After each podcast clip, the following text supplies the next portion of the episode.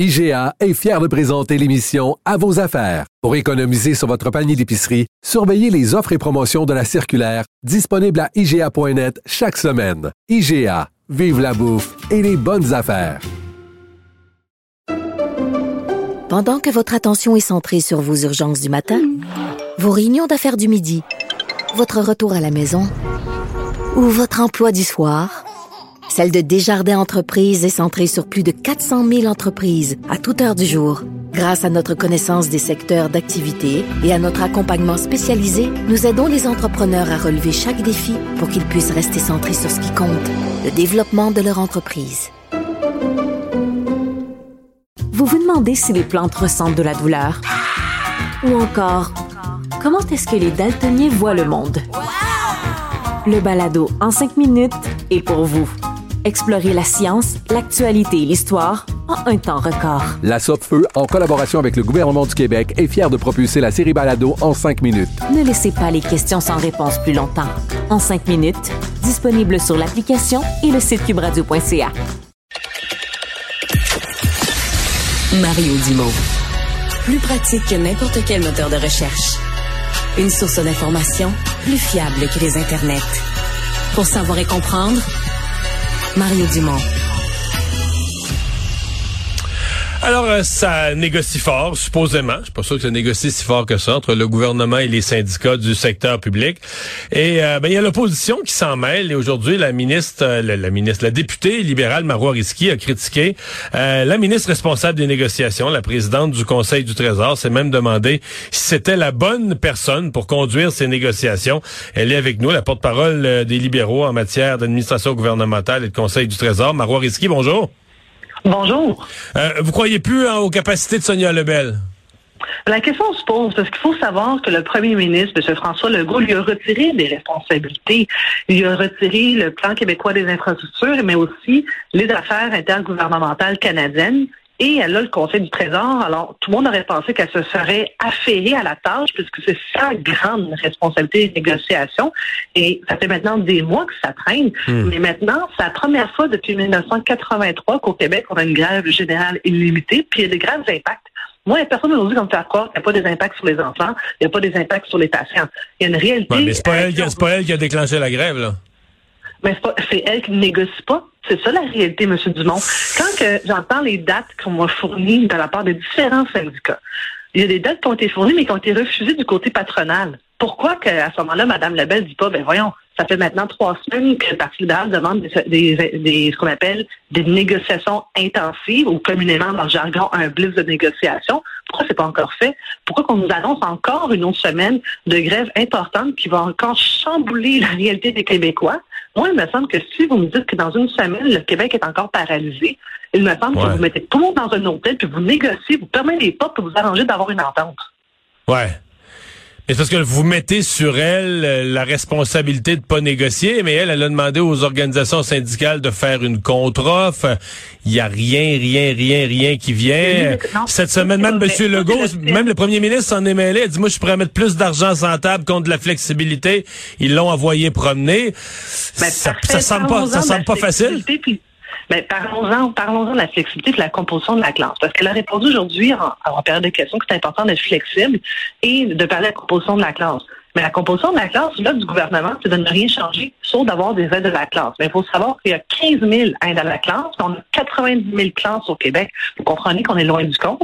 Et parlant de flexibilité, tout le monde est d'accord sur l'enjeu suivant. C'est-à-dire qu'au mois de mai, ça serait bien qu'au gouvernement, on sache exactement combien j'ai d'enseignants au mois d'août pour pas vivre le psychodrame. Tout le monde est d'accord là-dessus. L'enjeu, c'est sur le moyen. Moi et le Parti libéral du Québec, qu'est-ce qu'on demande? C'est de les rendre permanents, les enseignants. Il faut savoir qu'environ 40 % d'entre eux sont dans un statut précaire, puis au niveau de la formation professionnelle, c'est 70 %. Alors, elle, aujourd'hui, à la période de questions, dit, on va offrir 5 000 nouveaux postes d'enseignants permanents. Donc, sur les 130 000 environ enseignants, là-dedans, vous avez 40 % qui sont précaires, puis elle trouve seulement 5 000 nouveaux postes, alors qu'il y a une chose qui est sûre, M. Dumont, on a une pénurie d'enseignants au Québec qui est sévère, qui est grave. On a une hémorragie. 50 % des enseignants quittent la profession à l'intérieur des 5 premières années. C'est énorme, c'est 1 sur 2. Et on leur donne pas de permanence. Et la vérificatrice générale, pour moi qui dit, c'est elle. La majorité d'entre eux ont quitté. Pourquoi? Parce qu'ils n'ont pas reçu leur permanence à l'intérieur d'une moyenne de 7 ans.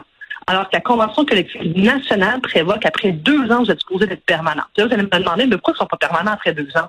C'est qu'on les laisse toujours sur des contrats de remplacement. On en fait des suppléants, mais c'est des suppléants permanents. Alors que tout le monde sait que les besoins sont réels avec les enfants, sont permanents au Québec. Réglons la situation sans faire d'une pierre deux coups. C'est-à-dire, vous allez pouvoir me régler le problème du psychodrame au mois d'août, et en plus, vous allez pouvoir avoir la rétention des enseignants que nous avons payé nos impôts pour les former à l'université pendant 4 ans. J'ai jasé avec des enseignants, là, puis des gens qui étaient en grève, puis, et ils ont une foule de reproches à faire à la CAQ. Mais une des choses qu'ils reprochent à la CAQ, c'est de pas, puis ils le disent comme ça, là, c'est de pas avoir réparé le gâchis là, des libéraux. Vous êtes pas dans une position difficile aujourd'hui, parce que s'il y a une chose acquise parmi les enseignants, c'est que les années libérales, les 4 dernières années libérales, ça a été pour les écoles une catastrophe. On dit la CAQ la répare pas, ou le répare pas assez vite, ou le répare pas bien, mais ça vous met pas dans une position précaire, mettons, parlant de précarité? Aucunement, parce que j'ai fait pratiquement toutes les manifestations et l'accueil a été excessivement, je vous dis très franchement, positif. J'ai fait des discours devant les travailleurs, puis les gens me disent merci de me tenir debout pour eux autres avec le Parti libéral. Alors oui, on peut regarder le passé, puis les du monde sont bien bons pour regarder dans le rétroviseur, mais moi, en ce moment, là, ce que je fais, je me lève à la période de questions pour eux, je fais les manifestations tôt le matin avec eux, puis je porte leur voix pendant que quoi? Les autres sont où au rendez-vous? Vous en donnez à 100 pour les tables de négociation intensives. Moi, je le réitère, le Parti libéral du Québec, ce qu'on demande au gouvernement Legault. François Legault doit se poser une question. Est-ce normal qu'on nous annonce déjà qu'au mois de décembre, qui s'en vient, qui frappe à nos portes, plusieurs autres journées de manifestations? Donc, en d'autres mots, on nous annonce des bris de service. Est-ce qu'il va attendre qu'il y ait vraiment encore des bris de service avant de s'en mêler les deux pieds dedans et de dire on va mettre tout le monde dans une grande salle, on va faire un blitz de négociation, puis au nom des services essentiels de l'État, on va devoir régler? Vous parlez d'un blitz de négociation. Qu'est-ce que vous pensez du voyage à Dubaï de la présidente de la FTQ? Ah, moi, j'ai vraiment été surprise, puis je pense qu'elle a très bien fait de revenir parce que tout le monde devrait être en ce moment. Tantôt, vous avez parlé, j'entendais dans un crunch de négociation. C'est vrai qu'il n'y a pas de crunch de négociation. La FTQ l'a demandé, le Front commun l'a demandé, la FE l'a demandé. Madame Risky, la FTQ l'a demandé. On se comprend, vous et moi, qui ont fait semblant, là. La présidente partait pour Dubaï. Là. Je pense pas qu'elle était sérieuse quand elle demandait des négociations intensives. Là, elle partait pour 2 semaines. Je veux dire, ce qu'on voit, nous, des deux côtés, syndical et gouvernemental, c'est que c'est pas vrai. Il n'y a pas vraiment de négociation. Ils s'entendent pour pas s'entendre. Les partis sont très loin. Personne veut céder. Puis il y a personne qui négocie, puis les syndicats n'ont pas fait de contre-offre. Là, vous prenez parti pour les syndicats, mais si... Non, un instant, M. Dumont. Moi, je vais vous dire ce que je vois concrètement. La vérité, c'est que jeudi dernier, il y avait des enseignants et du monde, pas juste des enseignants, là, qui étaient devant le Parlement, et qui avaient des lunch and qu'on a pris pour leurs enfants. La vérité, c'est qu'en ce moment, je vois du monde là, qui, oui, sont donnés des mandats de grève, sachant pertinemment qu'ils n'ont pas de fonds de grève pour aller dans les rues manifester.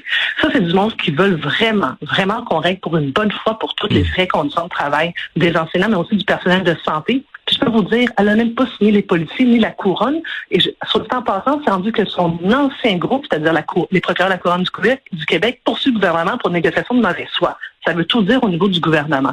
Moi, par contre, ce que je vais vous dire franchement, c'est ce que je vois d'autre, Monsieur Dumont, c'est qu'on n'a jamais vu une grogne populaire aussi importante, mais aussi un appui de la population. Mais cet appui-là, il est fragile, parce qu'en donné, les ressources commencent aussi à être épuisées. Donc, ceux qu'on appelle les anges gardiens, est-ce que c'est seulement pour le temps de la pandémie, mais c'est aussi pour après la pandémie? Puis la réponse, c'est oui, il faut falloir qu'on règle maintenant, parce que plus le conflit va perdurer... Mais qu'est-ce que vous avez réglé?